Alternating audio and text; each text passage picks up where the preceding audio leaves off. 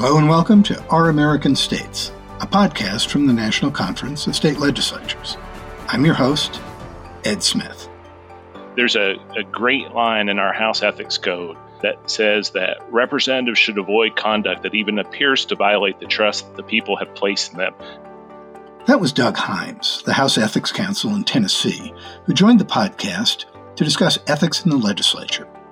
We're also joined by Mark Quiner, Director of NCSL's Center for Ethics in Government, and Elizabeth Bartz, the CEO and President of State and Federal Communications. Every state has rules governing interactions among legislators, legislative staff, and lobbyists, whether those lobbyists represent business interests, nonprofit groups, or others. The rules have evolved over the past few decades and are often being updated. Doug and Mark discussed how ethics rules have changed during their years working in the legislature and how attitudes towards ethics have changed among legislators, staff, and lobbyists. They also discussed the variety of approaches states take to make sure everyone is following the rules. Elizabeth explained how companies like hers assist businesses to ensure compliance with different laws in every state and often municipalities as well. She also talked about the value of transparency, especially in light of recent reporting about the United States Supreme Court. Here's our discussion, starting with Doug and Mark. Mark, Doug, welcome to the podcast.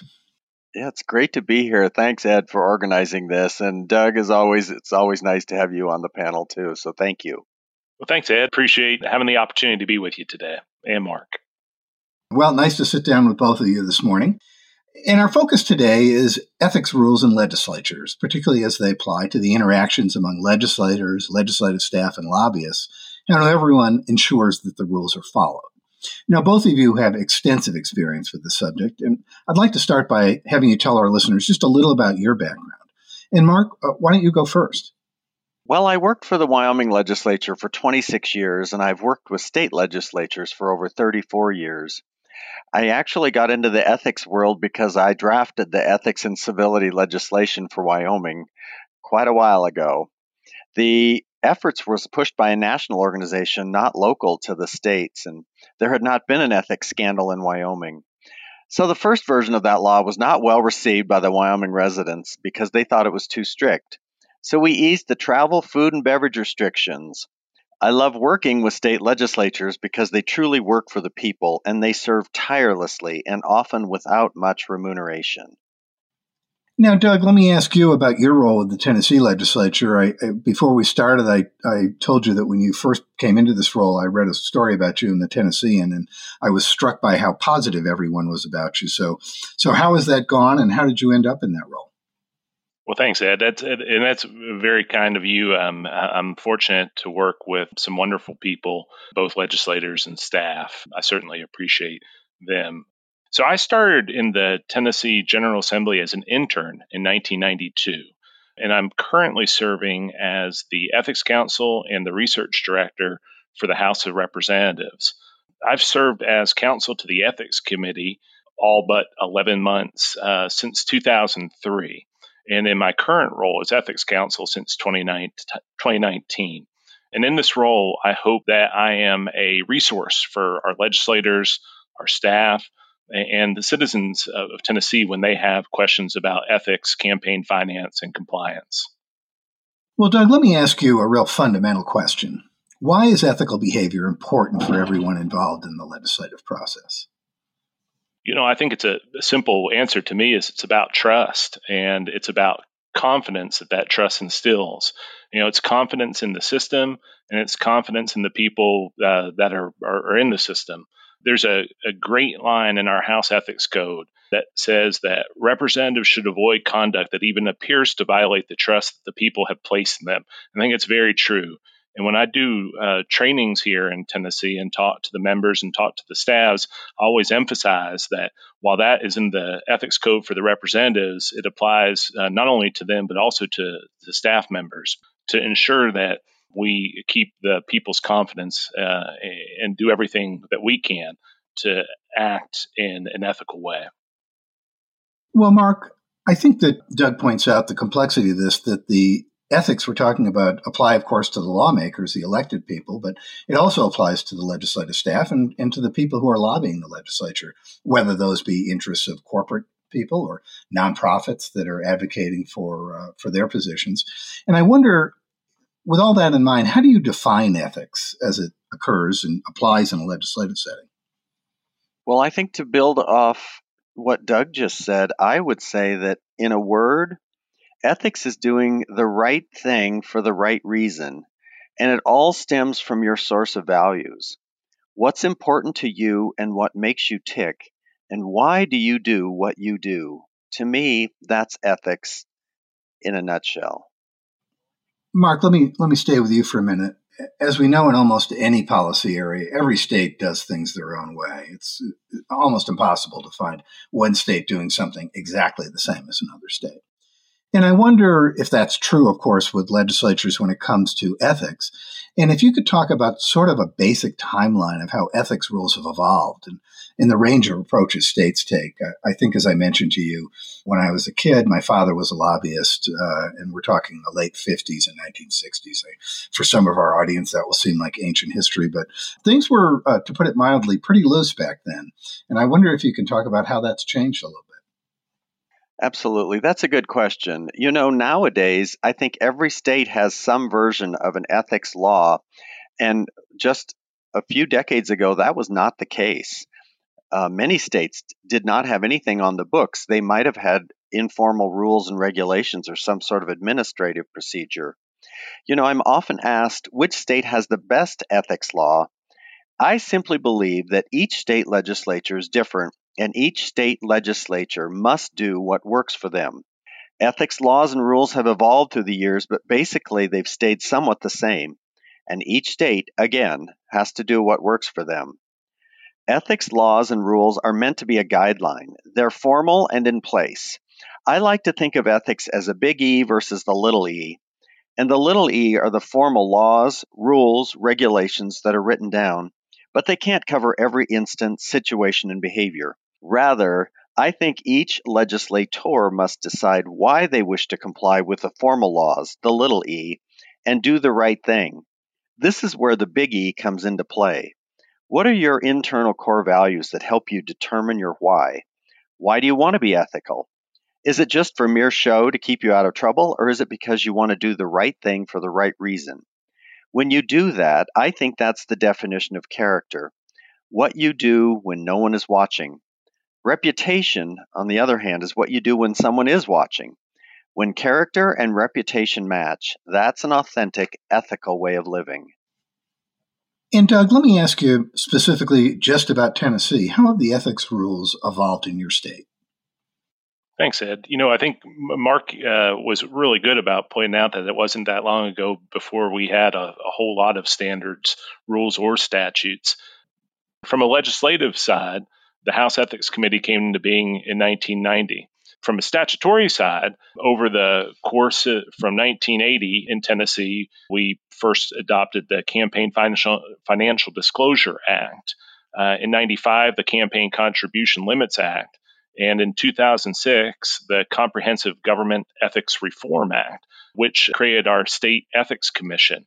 And since then, just since 2021, we've had probably about uh, half a dozen uh, bills that have made uh, changes to these uh, to this set of statutory guidance, some significant that affect legislators, that affect legislative staff, executive branch staff, lobbyists, and citizens um, as it pertains to campaign finance and ethics. Well, that's great. I think a lot of times people don't understand the amount of effort states have put in on this and, and how there's not just one rule, the things, there's iterations of them. Now, those of us who work in the legislative space know that lobbyists come in all shapes and sizes. There are uh, lots of nonprofit groups that come and advocate for their point of view to the legislature, and there are business interests that come as well. And uh, despite the negative connotation the word often has, this is a core part of uh, how our government works. And I wonder, Doug, with that in mind, can you talk about some actual ethical issues that have come up during your tenure and, and how they were dealt with? I, I think sometimes a story about these things is a, a better way for people to understand it. It's a really good question, Ed. And, you know, I think the public perception that lobbyists and employers of lobbyists have is is sometimes uh, unfair, um, both to the lobbyists and their employers. What I've found, not only in Tennessee, but from people I've met around the country, is that lobbyists, employers of lobbyists are good folks who want to do the right thing and comply with the rules and statutes that are out there for them to follow. I think that's a goal that everyone has in mind in helping keep that confidence level in the process. As a general in Tennessee, um, lobbyists and employers of lobbyists can't provide gifts to legislators or legislative staff. And we've had a few examples that I could share. I think uh, this will be a repeat for Mark, but as we came out of the pandemic, one of the exceptions we have to our gift rule is for in state events and receptions. And during the pandemic, that was pretty much all eliminated. As we came out, some of the employers lobbyists were, were creative in, in how they wanted to try to get people together. Jack Daniels decided they'd have a virtual reception. It was a great idea. Um, they communicated with the state ethics commission and talked about it, had uh, approval for it, sent out invitations. The day of the event came, and the headline was Lawmakers Enjoy a Bottle of Jack at Virtual Reception. So there was just a bit of a miscommunication uh, about what would be included in the virtual reception bag that was provided for the folks to, to participate. And, and that was one of those things that we worked through, and we had some new guidance from our, our state ethics commission about what was appropriate uh, in terms of what could be in a basically a, a virtual reception bag. We've passed the pandemic stage, thankfully, and now we're back uh, more normal. And I think another example could be the exception we have to our gift ban for out of state um, conferences, uh, like uh, NCSL's uh, Legislative Summit coming up in Indianapolis. At those events, there's often state nights. And the way our code's written is that there's an exception for state nights or quote other events end quote. As we get into this time of year some of the folks that represent employers uh, some of the lobbyists have, have, asked and i've worked with them and i've worked with the ethics commission to make sure that those other events are legitimate events that everybody plays by the same rules that they send out invitations that it's a defined group of people. And it's not a one-on-one or a casual meeting but an actual event and I think that communication process is, has helped us and helps us make sure that we're addressing issues that the public sees as um, something that we need to make sure are handled in, in a, a ethical way. Well, and I suspect that a lot of the readers uh, who saw those headlines didn't realize all the effort that had gone into trying to make sure that the event was done in an appropriate fashion, um, and that's that's probably not good for public perception. Just follow up with you there, Ed. You know, Brown-Forman, who's the parent of, of Jack Daniels, is a, is a great corporate citizen. Um, and they did a lot during the pandemic, including providing hand sanitizer that they um, uh, made at their distilleries, um, both to public uh, uh, departments, emergency departments in Tennessee and in Kentucky. And they did. They did everything right. But even if you do everything right, because it's ethics, it's not always easy to know what that answer is. And I think Mark hit on this earlier. A lot of times, you know, the I'll end a conversation with, you know, somebody asks, "Can I do this?" And I say, "Well, you could do it, but should you do it?" And I think that's what we're trying to get to. We're trying to get people to think about, as I said before, to not even violate, not even appear to violate the trust that the people have placed in them. Well, Mark, let me come back to you on this because, uh, as I mentioned, there were the days back in the 50s and 60s, and probably later than that, when passing someone an envelope with $10,000 in cash in it was probably not unusual. It was certainly unethical, but it was not unusual. Uh, obviously, from the discussion we're having, we're way past those days. But I wonder, in your career, uh, and you've you've been around this world for a long time, how have you seen attitudes change? I mean, we've seen the we talked about how the rules have changed, but uh, do people stop and think more? Do you think now than they ever would have in the past about whether I should do this as opposed to should, can I do this, as Doug was just saying? Thanks, Ed. That's a good question. I I like what Doug said about the examples. And, you know, I was recently asked to testify in front of an ethics committee eh, in an in a state and I'll never forget prior to my testimony the ethics commission executive director testified And the committee wanted to know, you know, well, what's going on? Is there corruption out there, et cetera? And I'll never forget what he said. He said, you know, 97% of the complaints that we get of the violations of the ethics code by lobbyists are simply reporting errors. They're not, you know, sinister, like you said, Ed, slipping somebody a, an envelope with a lot of cash in it. They're simply reporting errors uh, by not knowing the requirements of lobbyists to report. So I would say that over the years, I think there's been tremendous progress made in the area of lobbying and ethics.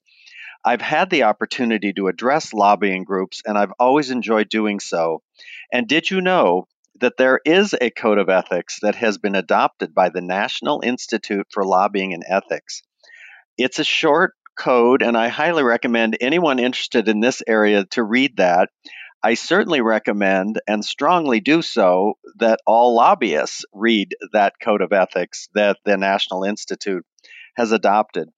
Anyway, it talks about the importance of compliance with applicable laws, rules, and regs, what I call the little e, but it also covers topics like honesty, integrity, professionalism, conflicts of interest, due diligence, confidentiality, and the like.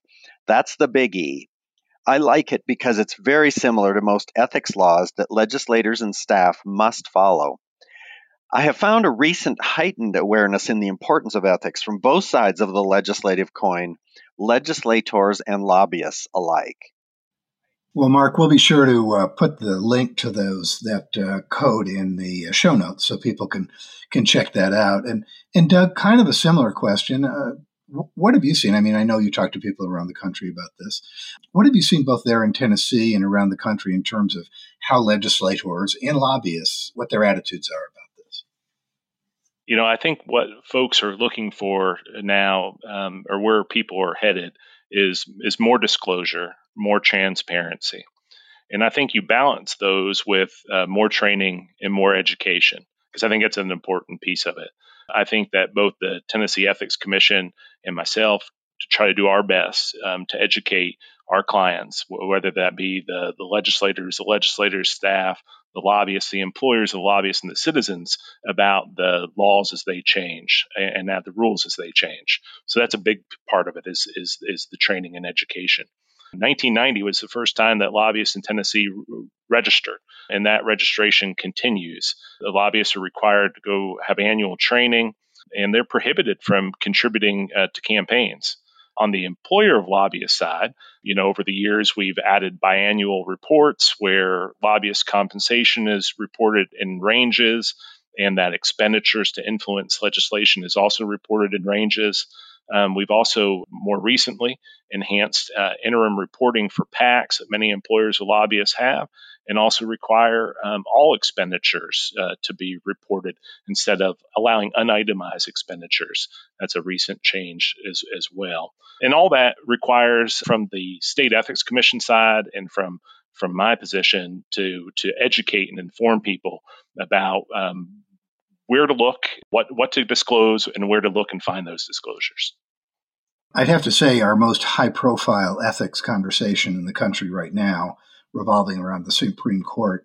Transparency does seem to be a big, big part of that, and that seems to have provoked a great deal of maybe outrage is too strong a word, but certainly a lot of concern from people. As we get to, ready to wrap up here, Mark, I wonder what final thoughts you might want to share with legislators, and also uh, because I always shamelessly promote NCSL's Legislative Summit, if you'd like to talk just a little bit about the lobbyist panel that you're going to do there in Indianapolis in August. Sure. Well, I'll take the first the last question first, if that's okay with you guys. We're doing a panel discussion this year at Summit, and as Doug said, it's in Indianapolis on Wednesday, August 16th, 1:45 to 3 p.m. We will have a panelist of lobbyists this time. I will moderate it. Anyway, it's called the Ethical Do's and Don'ts from a Lobbyist Perspective. And I think it's important to get their perspective because they are very involved in the legislative process, as you all both well know. And Doug is on the firing line of this of this process every day. The description of our panel is What ethical challenges do legislators and staff face today, and how does lobbying factor in? Come listen to a panel of experts with a collective 50 years of lobbying experience as they shed light on the fourth branch of government. Learn more about the best ways to handle potential ethical dilemmas. So I'm looking forward to that discussion. I think it will be very valuable to all attendees at the summit. To answer your first question, Ed, I first of all want to thank you for putting this together and thank you, Doug, for your valuable input. As I said, you're on the front line of this enforcement every day. And I think I would like to remind everyone that we're all in this together. The value of legislation comes from our state legislatures, and it's only as valuable as the process by which those laws are enacted.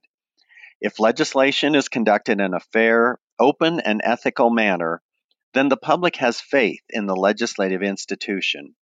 We must all work to that end legislators, legislative staff, lobbyists, constituents, and all citizens, since we are all impacted by the laws that are enacted. And again, I think it's so important for everyone to follow the ethics laws, rules, and regulations, the little e, and to do so for the right reasons out of a sense of values based living, the big E.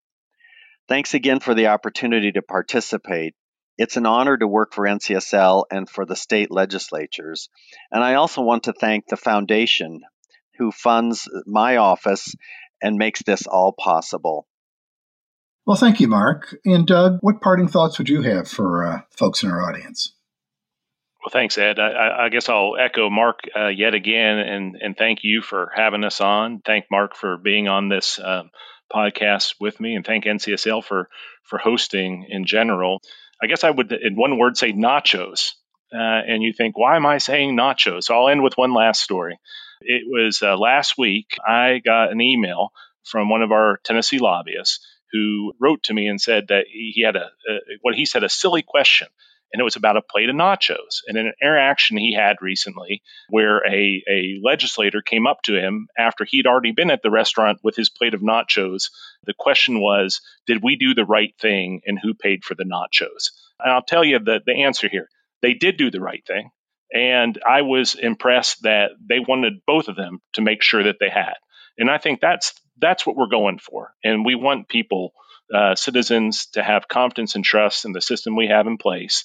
And I think the important thing there is whether you're a legislator, a legislative staffer, uh, a lobbyist, a citizen, get to know who in your state is in charge of, of ethics. And, and there's m- maybe multiple people, like here in Tennessee, um, where we have an ethics commission, and you have me as the House uh, sort of ethics officer in my role as ethics counsel, and there's others. But we're here to help. We don't want to get anybody, but we want everybody to understand what there is out there and make good decisions. And I think that's beneficial for democracy. Well, I do think it's so important, particularly for constituents, to feel as though the process is fair. They they might not be happy with the the, the policy that's passed or the bill that's passed, but as long as they don't feel it was done behind closed doors, I think there's a, a great deal more confidence in the legislature. I want to thank both of you for sharing your extensive expertise in this. And I know that this is not a topic that uh, we really talk about very much. So I think it's a, a really great opportunity to jump into it. And of course, we encourage everyone to go to Indianapolis and attend Mark's session and hear what the what the lobbyists had to say. Gentlemen, thank you both very much. I'll be right back after this short break with Elizabeth Bartz from State and Federal Communications.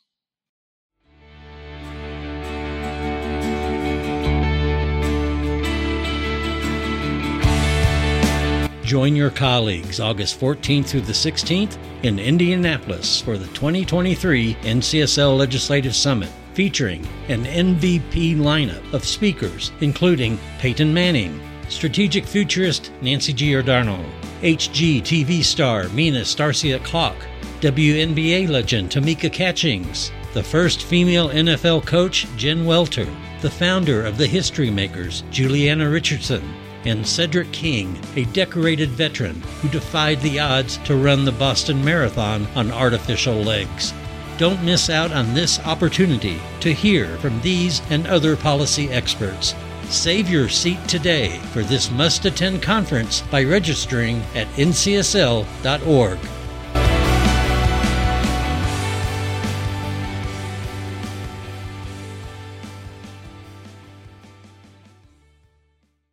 Elizabeth, thanks for coming on the podcast. Well, thank you, Ed, for inviting me to discuss these important issues. Well, I really welcome this opportunity to talk because you have such a wealth of experience in the world of lobbying and compliance with ethics rules. And I wonder if you could just start with a little bit of your background and how you came to found state and federal communications. Well, this all started way back, you know, before Al Gore created the internet. I had graduated with a BA in journalism and a MA in political science from Kent State University, Flashes Forever. Actually, the company in its earliest stages was a department of my employer at the time, State and Federal Associates. I was given the opportunity to purchase the department and so began State and Federal Communications. The company has grown from one, me, to now 43 with offices in Akron, Ohio, and Washington, D.C. Well, that's quite a bit of growth over that time. And, and given how long you've been in this business, I, I, wonder just what are the most significant changes you've seen when it comes to the world of ethics and compliance? 30 years to be exact, Ed. Significant changes are year after year the amount of scrutiny that companies receive with all of their government relations work, lobbying, political contributions, procurement activities, and the emphasis that is required to stay compliant. This isn't getting easier. Well, I think I mentioned uh, in our earlier conversation, in my conversation with, with Mark and Doug before uh, before our conversation, that I grew up in this world. My father was a lobbyist for a Fortune 500 company. He worked in D.C. most of the time, and certainly uh, it was a different world then, kind of the wild, wild west back in, believe it or not, the 50s and 60s that I'm referencing here. But considering all that change, all that change that came even before you got in this game, and then the change in the last 30 years, at this point, do you think, particularly on the state level, state efforts at ethics rules are adequate? Well, Ed, it differs from state to state. We like that but all states in general are making efforts to position ethics rules to establish confidence in the process. So I guess the short answer is yes. What do you think is the single most important step private sector organizations can take to ensure that its interactions with states are ethical? Well, that's an easy question. They should hire state and federal communications. Did you expect a different answer? Realistically, though, they cannot ignore compliance regulations and rules at the state and federal levels. And the truth is, they really probably do need some help, whether it's your organization or another one, because these are complicated in places. As you say, every state is different, which is true probably across most public policy areas. It certainly seems as though guidance is true. Do, do a lot of private sector organizations look for outside help or they create uh, mechanisms within their own organizations to handle this? Well, I think a lot of people do try to do it internally, but larger companies have issues doing that because their people are all over the country. This is our primary responsibility to our clients at state and federal communications, keeping them compliant. And a lot of people are now outsourcing this to organizations like ours that can help them to stay on top of what's going on in the states and federal government and the municipalities who now want to make sure that they're a little different than their state counterparts. So it's gotten more complicated then with uh, uh, some more players coming in and, and looking to, to ensure this. It is definitely, it is definitely difficult for people to do. And so we try to help them. We have two services. We have an online guidebook that people can subscribe to, co- companies subscribe to. But our primary business involves assisting corporations and trade associations who outsource their overall government compliance to us. We know when the reports are due. I feel like a broken record on this one because I have asked this question so many times in the last couple of years. But to what degree has this whole system, in terms of how lobbyists interact with legislators, legislative staff. How did the pandemic affect that? It seems to have affected everything else. Well, it definitely did. Unfortunately, it involved return on investment. Companies were financially lean during the pandemic. They wanted to cut back expenditures on assuring that they maintained proper ethical practices, but knew they still needed to stay compliant. So they became more critical on how they spent their government relations dollars, and sometimes not in a wise way. So let me ask you this: I think that the uh, the 800 pound gorilla of ethics lately has been the discussion about the Supreme Court, and of course, without drawing any conclusion about the activity of the justices, certainly a lot of people, maybe for the first time in a long time, have seen big headlines on news sites and whatnot about compliance by the court, particularly around some financial issues. And I wonder, one, what your thoughts are about all that. And if there are new ethics rules drawn up uh, for the court, how do you think that might affect states and, and how they handle this issue? Well, this is a political issue which almost demands different responses from either side. Our company takes no position on this matter from a business perspective. We stay neutral to protect all of our clients equally. Personally, though, Ethics guidelines have always been assumed to be at the highest standards with the courts. If these standards are becoming weak, then added guidelines are necessary for all judges on any bench. Assuring ethical guidelines are maintained is vitally important and starts at the top and migrates through the states. Do you see this issue with the court provoking conversation in the states from I know that you talk to people all across the country all the time, is it come up in conversation? Uh, are, are they hearing from their constituents? It does. People are talking about it. I was just in Brussels at a study group that was uh, put on by the Public Affairs Council, and we were talking about it there. People think it is something that needs to be addressed, and somebody needs to govern the U.S. Supreme Court now. I'm not sure who that is they, they don't seem to be too sure uh, uh, who it is or, or, whether anybody should either from some of the public statements from the justices. Elizabeth, I wonder as we get ready to wrap up, what else would you like to share? I think it's important to know that a lot of lobbyists, you know, they get down, they get blasted a lot. And we work with companies that want to stay compliant, want to be true to what the state is requiring that needs to be reported. We're very transparent in the work that we do for our companies.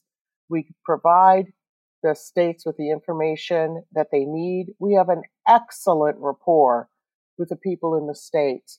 And, you know, I just think that as people understand what is going on in lobbying and ethics, campaign finances is a big year right now. States are dealing with campaign contribution limits for next year. I hear we have a couple of elections coming up, whether we wanted it or not. I just think we're all trying to do the right thing. Well, I think that's a, a, great a great point to end on, and I thank you so much for sharing your really vast experience in this area because it's uh, it's one I think a lot of people don't know that much about. Thank you so much, Elizabeth. Thank you, Ed. Really enjoyed this. I've been speaking with Doug Himes, Mark Quiner, and Elizabeth Bartz about ethics rules and compliance in state legislatures. Thanks for listening. You can check out all the podcasts from the National Conference of State Legislatures by searching for NCSL Podcasts, wherever you get your podcasts. Tim Storey, NCSL's CEO, hosts Legislatures, the Inside Story where he focuses on leadership and legislatures. The Our American States podcast dives into some of the most challenging public policy issues facing legislators. On Across the Aisle, host Kelly Griffin tells stories of bipartisanship. Also, check out our special series, Building Democracy, on the history of legislatures.